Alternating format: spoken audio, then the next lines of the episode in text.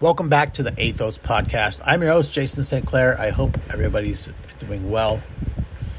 We're going to be talking about some management style and skill and some pointers and such real quick here.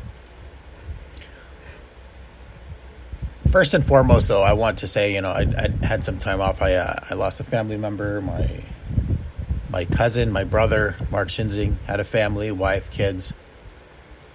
Uh, AML took him out. Leukemia, way too fast, way too early, way too young.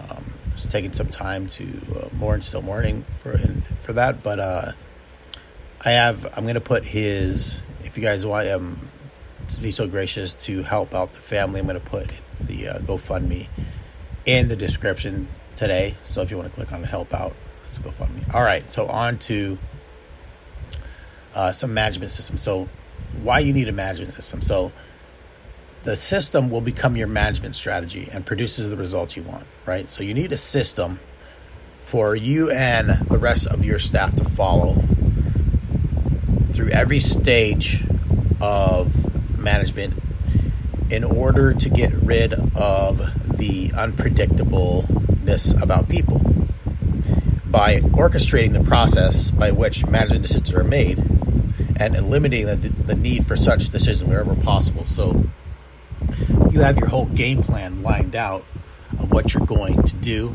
right? And what you should be doing. If A happens, then execute B. If B happens, then execute C, and so on and so forth.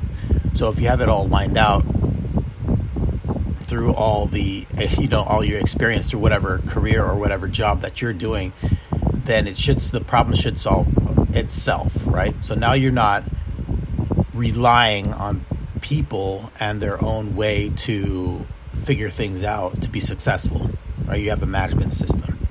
While you can definitely build your business out having those top performers, what happens when that top performer leaves and you don't have anymore? Your business is going to take a major hit.